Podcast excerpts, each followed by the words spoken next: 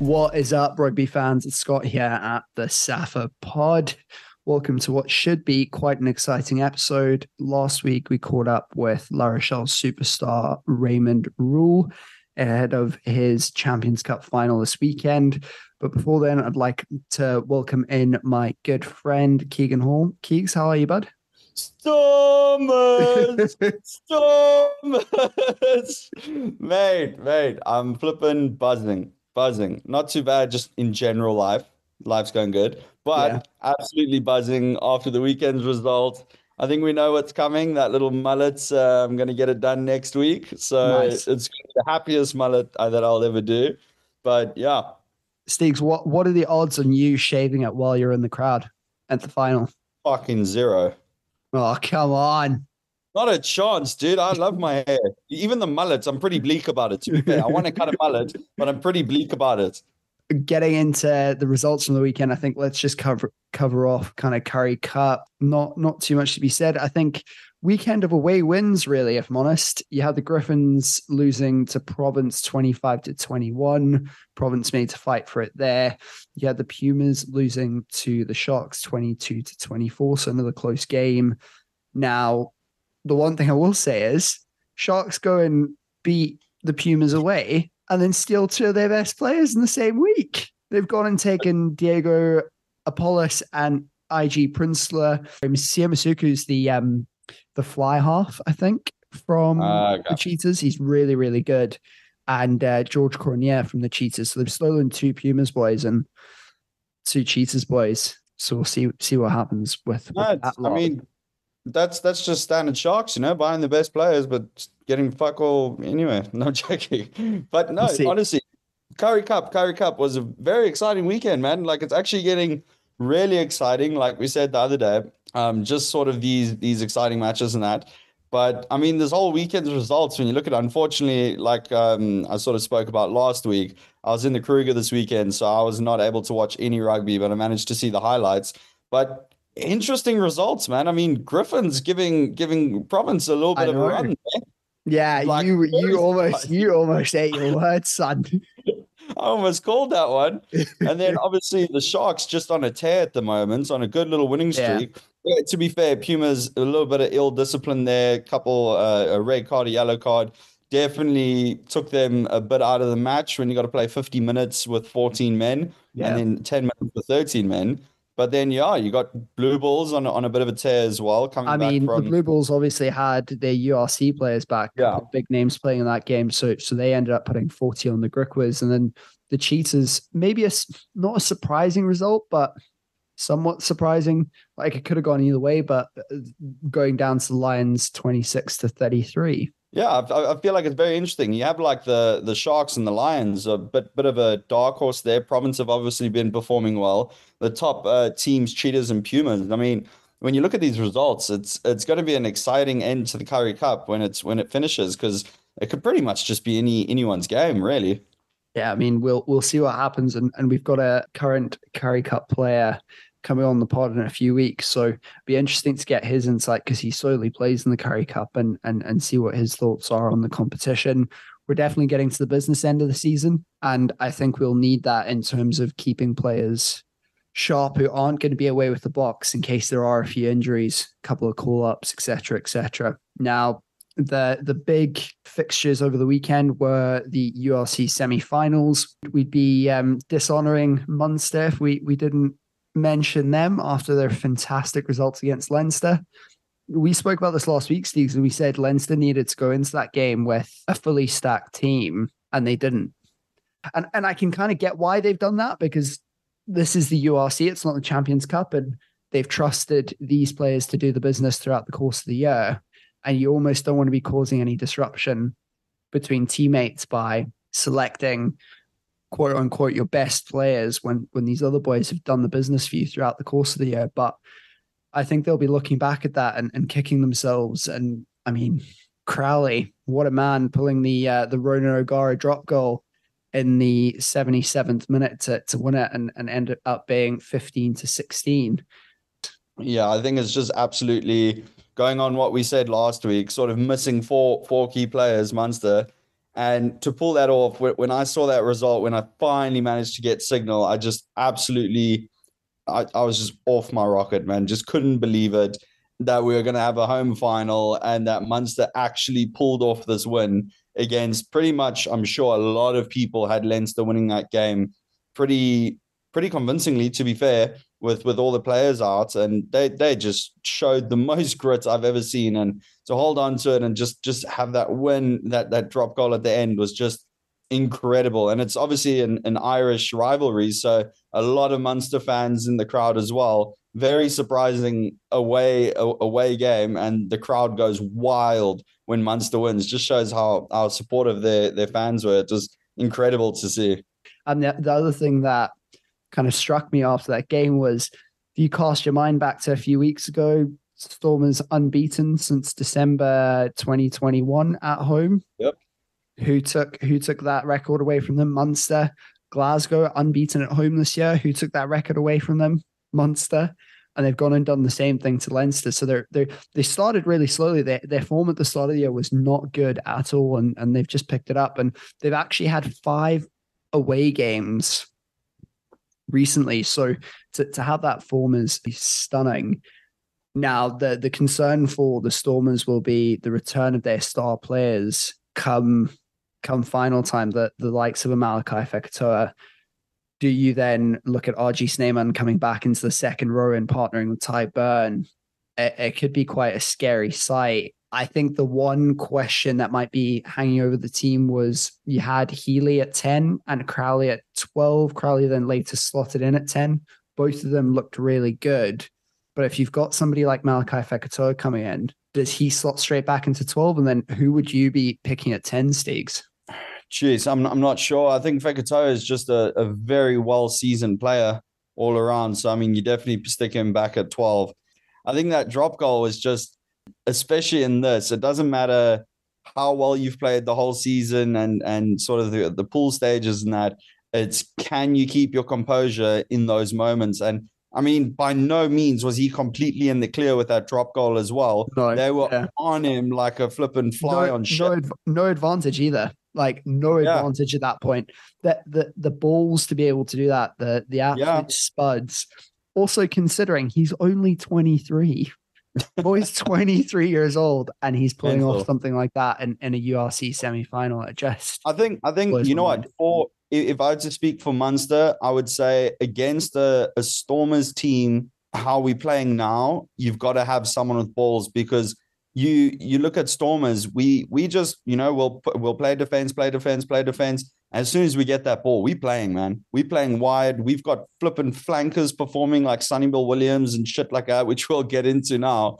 But we have that ability to really not necessarily run away with the game, but we can score those quick tries. And they are going to need someone that has the balls to try different things, to maybe hit a cross-field kick or to get those drop goals in those heated, in those like dying moments where, you know, it's very risky. But I think against a really solid Stormers team that's performing really well, you need to have those players that are able to risk it in those, but keep their composure while they're doing it as well. So understanding the risk, but knowing that you can back yourself with it. Yeah, I think that's an interesting point. I mean, Stormers obviously beat Connacht 43-25. I do think that scoreline flatters us just a little bit, especially considering we were 8-0 down in the first kind of 10 minutes and Connacht seemed to have our number at the start.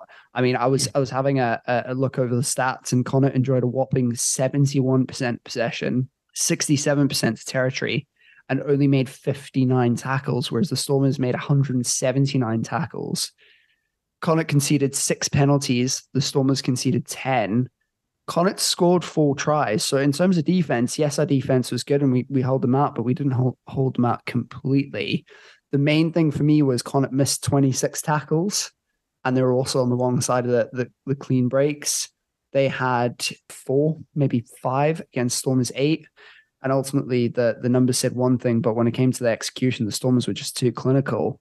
You do wonder if the Stormers are willing to leak tries like that in the final, are Munster the type of team that are going to punish them a little bit more? No, for sure. I think to be honest, I've said it pretty much from the first episode.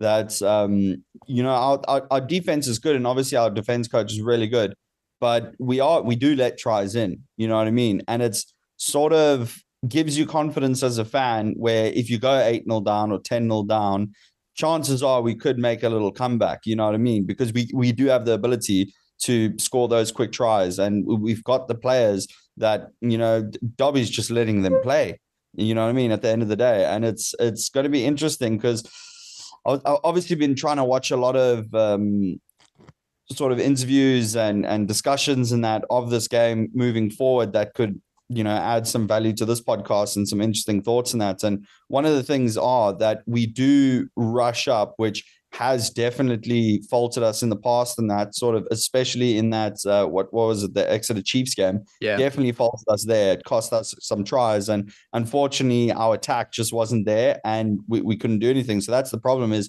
if our attack, what is that saying? Like what, the best defense is a good offense sort of thing. Yeah. Our defense is not good at all if our attack isn't on points in the game. I think what's really interesting is what Connor identified in terms of the way the Stormers defend is first to second phase play. They're still really good. There's a really good pendulum happening at the back with two players who are covering a lot of the space, but eventually players get sucked in and get sucked in.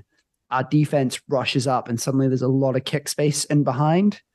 And the 10 from Connacht was really, really good at just putting little kicks through. And that turned us around. So if defenses are if attacks are identifying that and teams are identifying that, I suppose the main concern is Munster. You get Conor Murray back, who's one of the best box kickers in the world, but also one of the best kickers.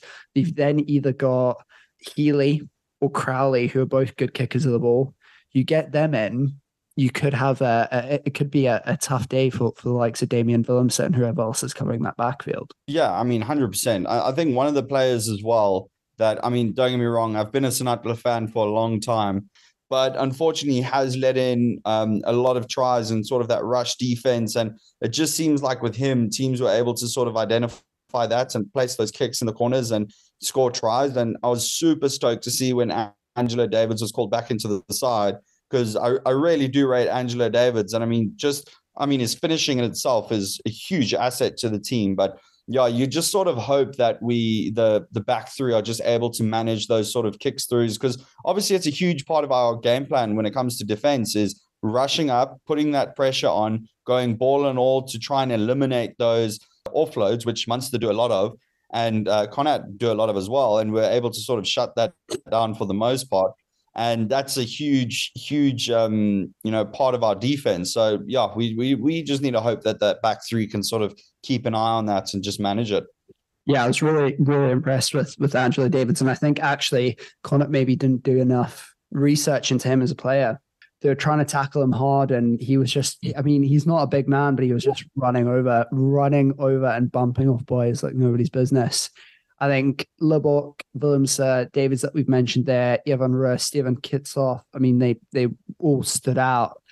Stephen Kitsoff actually had 19 out of 19 tackles, which for a prop is, those numbers are back row numbers. My main concern from that game was that rush defense and them finding space at the back. But the other thing was the fact that the lineout was quite messy. However, I think that's down to us not having Marvin Orie on the field, because Marvin Orie is a lineout caller. He's an out-and-out lineout specialist. We obviously brought in the likes of Ruben van Heerden and swapped him into Orie's place.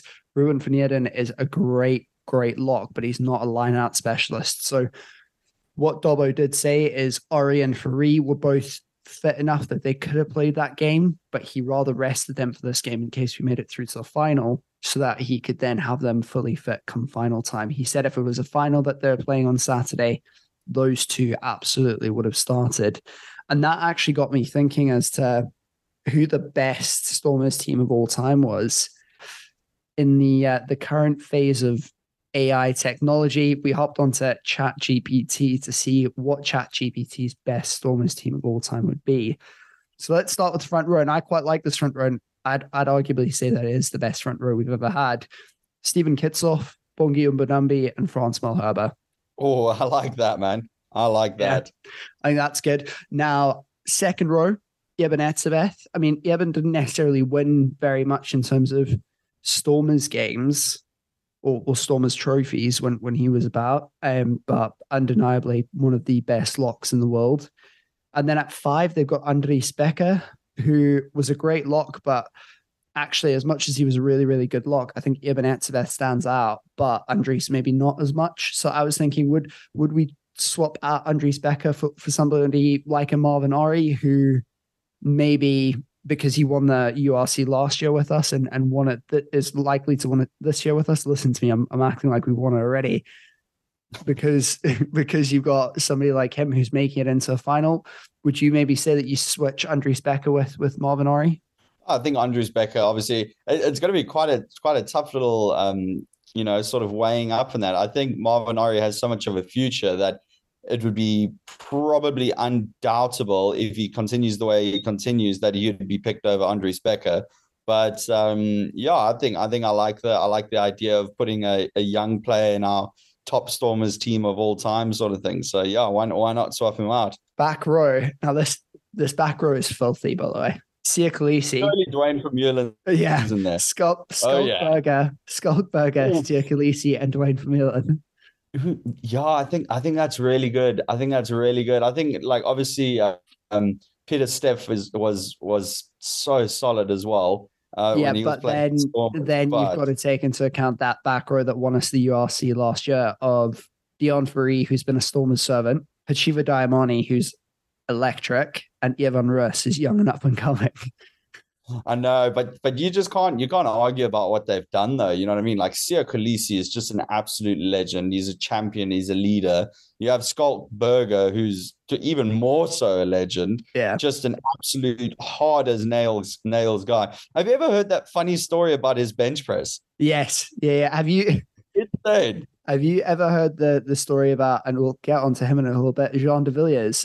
And him, they were on the pitch during a warm-up for a Springboks game. And you know the Springboks rugby shorts are white, right? And Jean de Villiers was sitting on the pitch, warming up, right? And every now and again, he'd stretch a little bit and he'd let out like a little fart. And then he'd like stretch a little bit and let out a little fart. And Schalk Burger was apparently sitting next to him going, mate, you need to be careful. Like, one of those is going to go a little bit too far. And he was like, no, nothing's going to happen. Lo and behold, about 2 minutes later, Jean de Villiers, on a pitch with like 60,000 fans watching him, has gone and absolutely shat his shorts. No way. And has had to run into the changing room to change his shorts before the game. Dude, that is legendary. I got to find that clip somewhere, man. That is funny. Right, it's shit. Good. It's a great story. But yeah, so Schalk Burger, Sia Khaleesi, Dwayne Vermeulen. I maybe disagree with the halfback pairing. You can give me your opinion on this. At 9, they've got Nick Groom, and at 10, they've got Peter Grant. I'd arguably say that you go either Peter de Vet or Herschel Yankees and Libok at 9 and 10, just given everything Libok's done for the team over the last 2 years. Yeah, I think again, yeah, this is an interesting one, bringing in a young player who's, leading point scorer in the URC, massive, player of the year or fans player of the year this year. Yeah, exactly. I think, Peter Grant in his day was really, really solid. I mean, just that 1 year we broke the record, I think, for most like consecutive goal kicks and stuff. But I mean, Libok is he's just everything at the moment. Like, you never know, like, hopefully, God willing, he continues on this trajectory. But I mean, you could just fall off and then, you slot Peter Grant back in there. As the way things are moving and sort of taking that into consideration and sort of weighing up the difference between what has been done and what can potentially be done by other players and what has been done by like the previous veterans and stuff like that. It's quite interesting sort of figuring out this team, but definitely rate a Libok easily at 10. Nice. And now center pairing of Jean de Villiers and Jacques Faree. Oh, yeah. I mean, but keeping in mind, you've also got a Damien D'Alende who's not in there. You've got a Dan Duplessis who's not in there. You've got a Ruan Nell who's not in there. Jean de Jong. De Villiers and Faree, man, you can't change that. They were just, in their prime, they were just so bloody good. So now this brings me on to my next question. So the back three at the moment, and this is also just so dirty. 11, Brian Habana. 14, Cheslin Kolbe. 15, Gio Aplon. Oh, I knew Aplon was going to be in there. I would personally, if you've got Jean de Villiers and Jacques Ferry at 12 and 13, I would keep the wings as they are and have Damien Willemser at 15. Yeah. I think Damien Willemser, now that I think about it, Jay Applin was really good. And he sort of like was that sort of just before Cheslin Kolbe came in. And then we were sort of used to seeing a short guy with the scrum cap on. And then Cheslin just like, oh man, like, geez, compared to Applin, he's just on a whole nother level. And then you obviously have the legend of Banner that is going to be in there. You know, prime Banner was just second to no one. Yeah. But yeah, Damien Willemser over Applin any day, man. And bench, we reserve hooker. They've put Scarra into Bernie down, and I love Scarra into Bernie. I think he's been a Stormers servant for years, but you do wonder, you've then got at the moment, and all four of these players are currently playing for the Stormers. You've got Scarra into Bernie, you've got JJ Cortzo, who started last year's final. You've got Andre Juchofenta, and you've also got Joseph Dweber. So do you just go for Scarra into Benny because we've not really seen too much of the other three? I'm going to go Dweber. I like Dweber. I think Dweber's going to get really... Mate, I'm happy with that. I was really hoping you were going to back me. And he's so aggressive.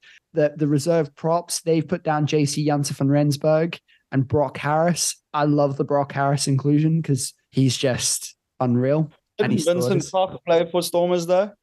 He did. But how much did he do for the Stormers? Well, then we also got to throw that into account when it comes to a banner, because like he did a bit, but like it's Vincent Koch. It's Vincent Koch versus Habana. Like Vincent Koch is great, but you know what I mean. I would arguably say that you do. I would prefer personally seeing a Nietling for Share, who's been great over the last 2 years, helped us to the title last year, is helping us towards the final this year, and a Brock Harris. Because Brock Harris can go either side of the scrum. Fair enough. This is all scrum talk. I don't dabble with scrum talk. 19 and 20, you've got Chris Van Sale. That's who they've suggested, who I really, really like. I think Chris Van Sale, I mean, he was captain for Province at one point, captain for the Stormers at one point, retired 3 or 4 years ago. My only thoughts of that was, do you actually put in somebody like a Salman Murat or... do we just leave it as Chris Van Sale? I'm actually happy with either one of those. Yeah, leave it. And then they've got Nizam Carr at 20. He didn't do very much in a Province shirt, so I would actually like to put Dion Ferry forward. Yeah. And then they, at 21, they had Diewald Durvanacher. I would put Paul de Vet into there. And then 22 was Damien Willemser. We've obviously already named him, so you could have somebody like Joe Applin on the bench. And 23 was Jean de Jong. And that's the only one that I maybe like. Jean de Jong was good, but has Dan Duplessis done enough to come into that conversation? I think, you know what, like prime Jean de Jong was good, man. He was good. Dan Duplessis, he's performing really well. But if I had to sort of weigh up between the two, because we've got to go for experience here as well, buddy. We've got to have experience in this fictional team. I think Jean de Jong is just... I think he nudges it over because personally, I think they're pretty much on par. A informed Jean de Jong in his prime versus a Dan Duplessis. But hey, man, he's been captain fantastic, ride or die Stormers player literally forever since I can remember. So I think that nudges Jean de Jong in the team for me. Talking of Stormers players, past and present, last week we were joined by former Stormers and current La Rochelle man, Raymond Rhule. Here is everything that he had to say. We're stoked to be joined by European champion, former Stormers, Cheetahs and Grenoble player, current La Rochelle superstar, and also a try-scoring machine. Raymond Rhule. Raymond, how are you, mate? As well as can be. Obviously, the introduction has got me a bit flustered, but no, honestly, man, as well as can be. I do know that for a lot of people, it might not be the case. So when things are going well, you know, you tend to cherish it, you know? Currently play your rugby in France for La Rochelle. And from an outsider's perspective, especially looking at the support you boys got towards the end of last year with winning the Champions Cup, it looks like you're having a really great time. How have you found life in Europe? And what is La Rochelle like as a place? Is it very different to South Africa? First of all, it's very different. Second of all, the people as well is quite different. But I mean, I enjoy both. I think growing up in South Africa, I have very fond memories of the environment there, and I have a lot of connections back home. But obviously, the one constant in life is change, and this change has done me well. So I'm enjoying that aspect of it, to be honest with you. But yeah, no, I mean, it's all good. And tell me, what's your French like, Raymond? Is it quite good, or are you still taking lessons? No, I'm not taking lessons, but my French is all right. I can hold the conversation here and there. I do put my foot in my mouth, but if you don't do that, if you don't put yourself out there, man, you're not going to learn and, acquire new things or acquire new lessons. Now, you've obviously had a career in quite a few places, as we mentioned there. I think you started in the Free State. You then moved to the Stormers, so Province, where myself and Keegan are from. And then you played for Grenoble in Pro D2, or Pro D2, as it's better known over in France, before then being nabbed by La Rochelle. And I think it was the 2020-21 season. Would you say winning that Champions Cup that I mentioned earlier was the highlight of your career, or is there something else that kind of stands out? I think in a global concept or a holistic point of view, it should be. But I would say, honestly speaking, it's just the highlight of my career is gaining the respect of my teammates everywhere I go. And I think that part is what people don't generally write about and don't generally understand. But for me, obviously going through all the things that I've gone through in my career with the highs and the lows, I think the most cherished point is being able to garner the respect of your teammates. Because, I mean, at the end of the day, these are the people that entrust you with not their lives, but entrust you with their jobs, to go out week in, week out and get it done. Obviously, we don't always get it right, but it's a huge responsibility that we put on ourselves. Yes, from a fan's perspective, but predominantly from our inner circles. And obviously same goes with the coaches for obviously putting their jobs on the line by picking me. So I think that's the highlight, to be not trying to be soft, but honestly speaking, that's my viewpoint of everything. And then the trophies and the memories is just, secondary for me. That gives us great insight into your mentality and also you as a person. And now, I'm not just going to mention this for clickbait, and there's a long wind up on this question, so please do bear with me. There is a point to this. You were capped by the Springboks, I believe, 7 times, winning 5 out of those games, drawing 1 and losing only once. Now, that one loss will stand out to a lot of South African fans, as it was the historic 57-0 defeat to the All Blacks.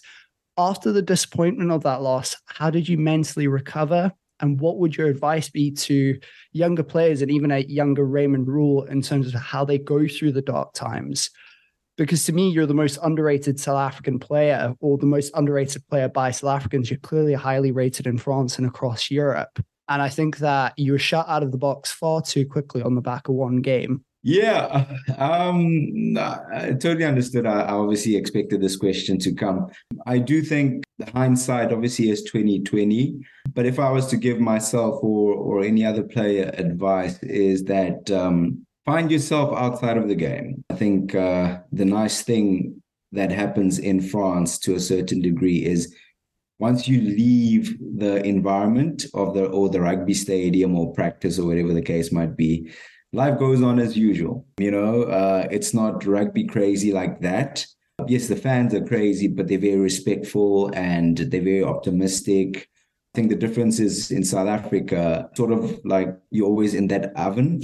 If you don't know who you are outside of the game, when it's not going well, you can find it very difficult, because that's the one thing you identify yourself with. That's the one thing that you get all your affirmation from, or whatever the case might be. And if that major or that primary thing is not going well, then it becomes hard. So what I would suggest to most or guys that would, if they ever go through something like that, is find something secondary, because your worth is not generally being a rugby player. You are or might be good at other things. And those small victories outside of the rugby aspect gives moral boosts, and as well, just allows you to understand that, look, man, you might not have had a great game, but it doesn't mean you're a shitty person, or it doesn't define you, to put it in a better word. So yeah, that is definitely the biggest advice I would give is find yourself, man. And once you found yourself, don't let it go. You seem like a very humble person in that, and pretty much a player's player in other words, but I'm going to put you a little bit on the hot spot now. You seem like the type of guy to always bring the vibe to the team, always carrying the boombox, playing the music and that. Who out of all the players you sort of played with, who is the best dancer and then who is the worst dancer? I'll go with the best one first. I'd say Siabelo Sinatla, definitely him. He can really move, and he's a people's person as well, quite vibey. I mean, I'm going to throw my boy Opes under the bus. Opa Mohoje. He's a big fella that's trying to do things that his body is not physically supposed to be doing. So I'd say Opa Mohoje. Just hold on. Someone's knocking at my door. No, sorry, gentlemen. Yeah, no, it's just a couple of kids down the road. They came to ask me to sign a ball, and they were their dads, and they took a pic quickly. So, a man of the people. Well, as I said, and as Keegan said there, you seem to love music, and you're always seen with a speaker in hand, especially if somebody was to look at that Barbarians documentary that was released recently on YouTube. If you didn't play rugby, would you see a life in music? And is there something you'd want to do? And who's your current favorite artist? Oh, man. Honestly speaking, I wouldn't go that far. Look, I love music. I do. I've always wanted to organize my own musical event and all those type of things. But I do think it would have been really mad or crazy to be a DJ of some sort. Yeah, but I've never really thought about it like that. But yeah, now you give me food for thought. I do know Dylan, though. He does a bit of mixing, but I've never had a bit of that interest in it like that. I just generally enjoy the music. I don't want to necessarily know what goes behind the scenes, but I've always found it fascinating how guys can create such art essentially from nothing. So no, I respect musicians a lot, and the creative process for me is very interesting. And to go with my favorite artists, man, I listen to everyone all across the board, but at the moment I'd say Burna Boy. He's got a lot of tracks that I generally listen to more so than others, but yeah, for now I'd say Burna Boy. Raymond, the World Cup is obviously around the corner, both in a time sense, but for yourself it's literally just on your doorstep. Yeah. I'm not sure if the block coaches were ever in touch after 2017, and in my opinion they should have been, but if there is an injury later this year and they need a replacement last minute, would you be keen? Is that something you'd consider? Man, that's not even a question. I think from my perspective, and I think the one thing about professional athletes is you always try and leave your mark on your note, you know, always try and go out the way you'd like to. And not a lot of people get afforded that opportunity. And I think obviously I do not or did not like the way I ended things in the Bok jersey. It's sad that that's the last experience people would have of me in that jersey. Obviously, I'd appreciate the opportunity to sort of rectify or put a bit of sugar in the coffee, you know, but I do understand the climate of everything. I do understand how everything is, and I'm very realistic about that. I think it's not something that I've thought about too much, because obviously the one thing I can say is that the Bok coaches do know and have their guys. And I think that's also very important for a group when the coach has confidence in you, and you have security to a certain degree. Not to say that you should not perform, but generally speaking, it should be hard to get into a group like that. You know. Talking of coaches, your current coach is none other than Ronan O'Gara. Yeah. What's he like? A, as a coach, but B, as a bloke. I got to experience him different angles. I mean, my first year here, he was more of an assistant coach, so he was more for the boys, you know. So great bloke, typical Irish. I don't need to go any further into that. If you know your Irish lads, you know how they all are. Great bunch of people. And obviously, when he took over as head coach, he had to obviously become a bit more standoffish, not to say in a bad sense, but he's got to steer the ship, and sometimes he has to make hard decisions. And if you're too friendly with the boys, it can become harder. But I think he's got that balance of being a part of the boys and also being our leader. So as a coach, great. As an individual, great as well. So all around, great bloke, yeah. Now, he seems to kind of let yourself and a lot of the other boys express themselves on and off the pitch, and you've touched on it quite nicely there. You've previously openly spoken about how rugby's lacking in individuality and really self-expression, which is probably down to the old school mentality the game sometimes kind of still has. What do you think needs to change to make rugby more popular, but also to allow players to express themselves? Well, I think I'm not a financialist or a marketer in that aspect, but just from my personal opinion, I just think they need to sell the individuals a bit more. Rugby is a sport that's a collective, and yes, that's an ethos of rugby. But if you look at all the other major sports, they sell individuals. You know, individuals garner a following. Obviously, like if you look at a guy like LeBron James or Cristiano Ronaldo, whatever the case might be, people, even myself, when LeBron changes teams, I seem to follow the team he goes to. So the individual brands, when they're bigger, you can sell a whole lot more stuff, and you can sell, you know, a feeling that people or something people can relate to. So I think that is where, if rugby now follows that line, that the revenue can become a whole lot more, especially for the players, but also for the powers that be, from my perspective at least. Just make it a more personal journey with players. Yeah, definitely. I think especially when I think of like baseball in America is like a very traditional old school sport. And especially something that makes it a lot more exciting is when they have these like sort of younger players being a lot more sort of out there, super energetic and just being themselves. And I think exactly like you're saying, sort of having that like individuality in rugby, you know, giving players a lot more personality and character, that people aren't just seeing them as just like 15 guys, you know, playing a gentleman's, a hooligans game played by gentlemen sort of thing, but actually bringing that sort of like energy and everything. So I think, yeah, exactly how you say is probably the best route it could go. But Raymond, I wanted to ask, it says that you are a Ghanaian-born rugby player, and that obviously there's not many Ghanaian rugby players in that. How did that journey sort of happen when you moved to South Africa? Oh, man. I've told the story so many times, but every time it feels like it was yesterday. I think it's beginning to feel a whole lot further the older I get.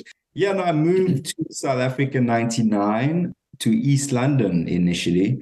From there, I was actually playing soccer, and I was a decent soccer player because, I mean, Ghanaians are predominantly known for their soccer.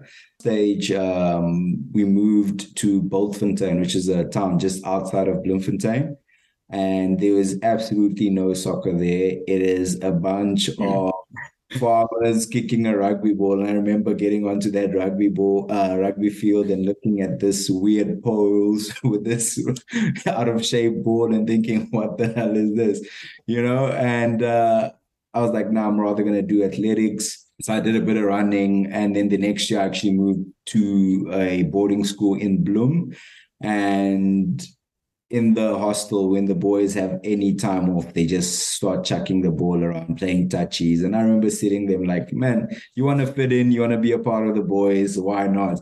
You know, started understanding the rules, picked up the ball, started throwing it around. And I was out running guys and stuff like that. So one mate of mine was like, look, come try out for the school team, see how it goes. I'm like, yeah, man, what position should I say I play? He's like, say you play lock. I'm like, all right, cool.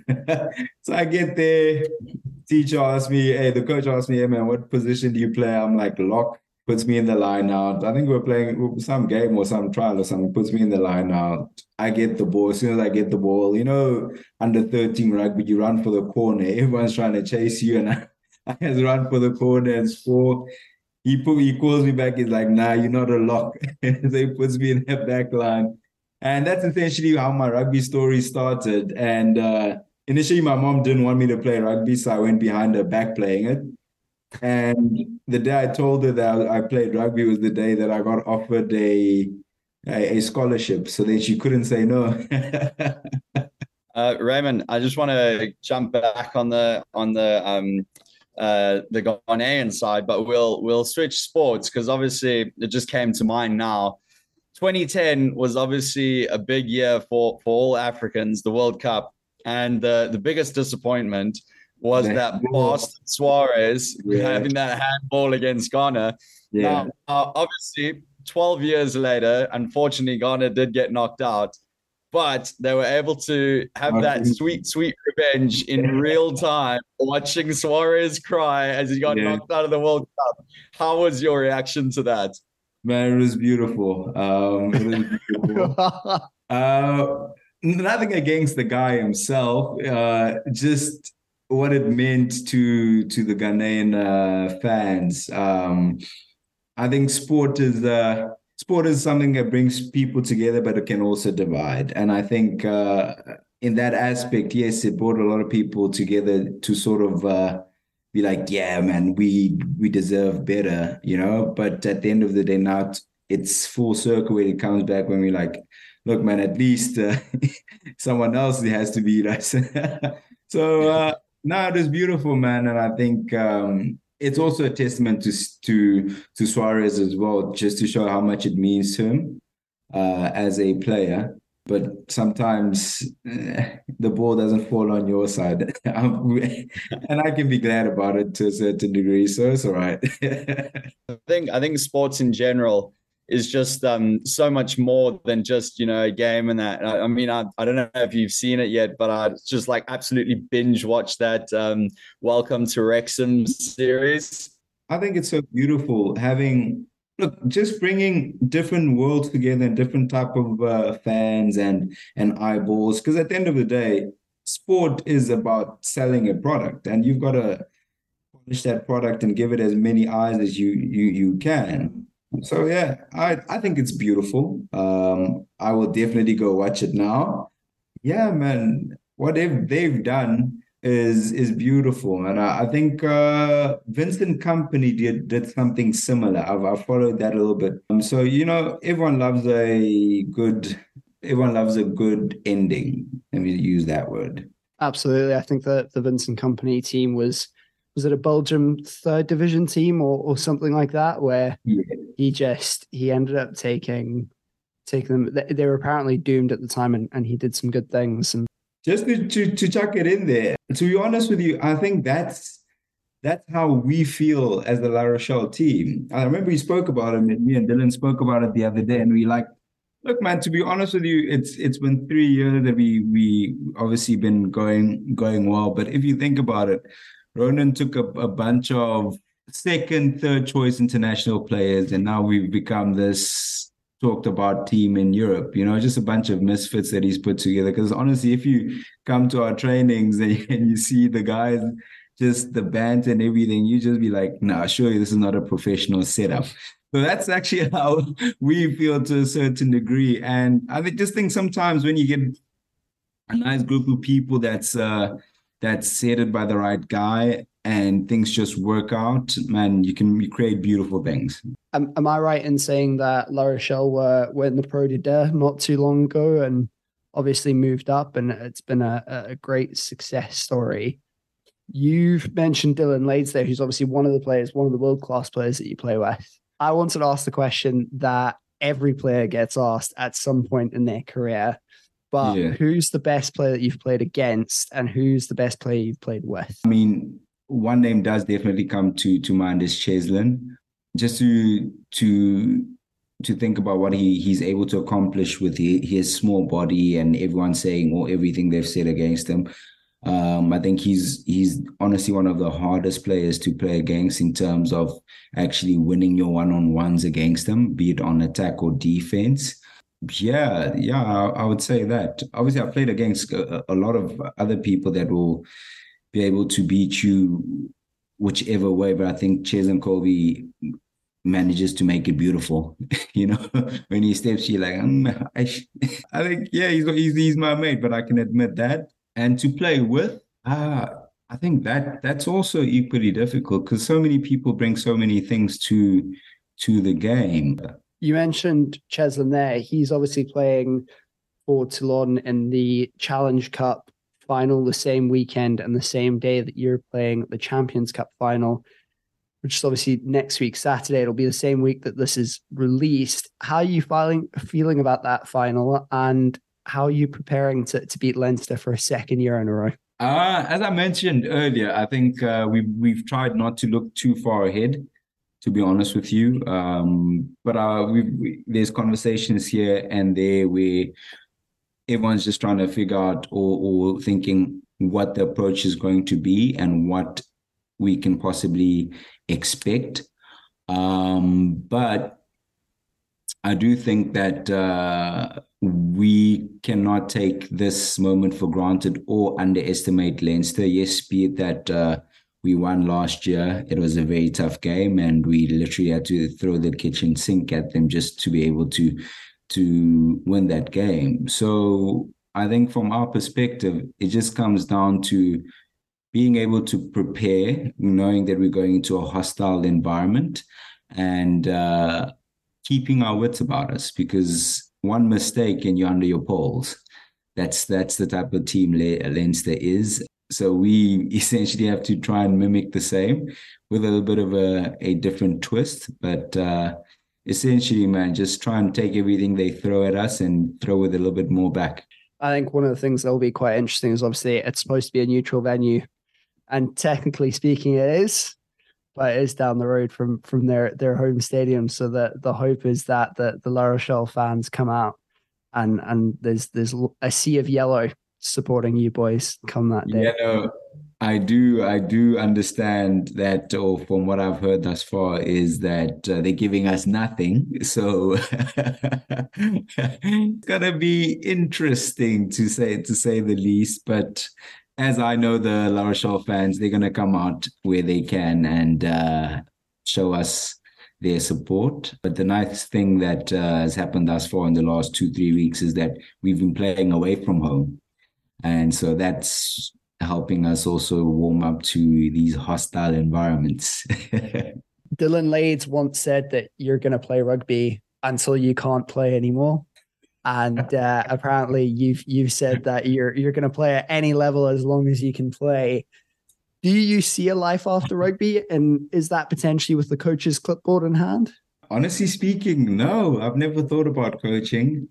I think from my perspective, I've given so much to the game from a emotional and a mental standpoint, and obviously just dedication, that the day I'm done, I do think I'd rather just walk away, you know, be one of those guys that you only see when he comes for a reunion with a beer in hand. But obviously, no, nothing's definite. That's just how I feel right now. Obviously, moving forward, things might change. But yeah, as for now, the day I hang up my boots, that's it. Raymond, thanks for being such a great guest, mate. Genuinely, you're clearly a great guy is the first thing. I know I threw out all the try-scoring machine stuff at the beginning, but you're not only a try-scoring machine, as Steve said, you're clearly really, really humble, and you are tearing it up. And I really can't wait to see what happens over the next few weeks. And myself and Steegs will be cheering you on from the sidelines. Hopefully, we'll see you lifting both the trophies at the end of this year. That would be great. That would be great. We'll definitely see. We'll try our best. But yeah, that would be enormous, man. Thinking about it is crazy. Steegs, Raymond Rhule, what a nice bloke.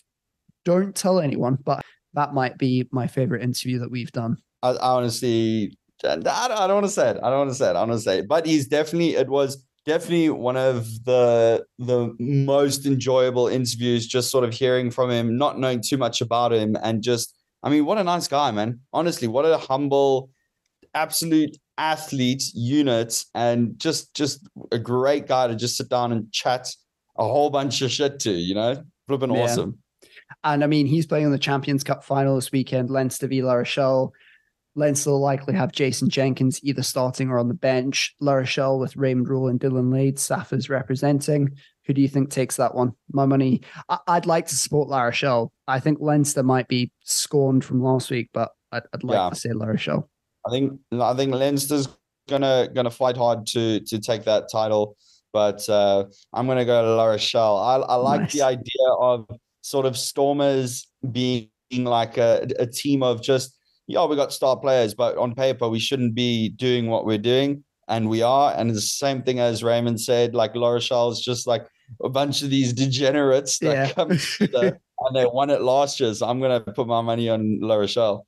And then Challenge Cup, you've got Glasgow v Toulon. There's plenty of Safa involvement there, with Glasgow having Carl Steyn, JP Dupré, Toulon having Cheslin Kolbe. I think Toulon might actually have a little bit too much for Glasgow. What are your thoughts? Yeah, I think so. I think Toulon definitely, because they obviously weren't in the Heineken Cup this year, so they're going to be pretty much trying to fight hard to sort of showcase that they can get back into that. And I think they won some silverware, so I think Toulon takes it. Side note, the Challenge Cup is the only piece of silverware that Cheslin Kolbe has not won. He's won everything else. That is the last thing he needs.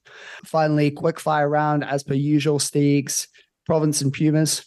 Province. Sharks v Cheetahs. I'm going to say Sharks. I reckon Sharks as well, that one. Griffins v Griquas. I'm going to say for real this time, Griffins. Lions v Bulls. Oh, that's going to be a tough one. But I reckon Bulls. Yeah. Lovely stuff. Thanks very much for joining us on this week's episode. I hope you enjoyed it, and we look forward to catching up with you next week ahead of the Stormers final. Please keep an eye out for our giveaway too. We'll be giving away 2 tickets to that game.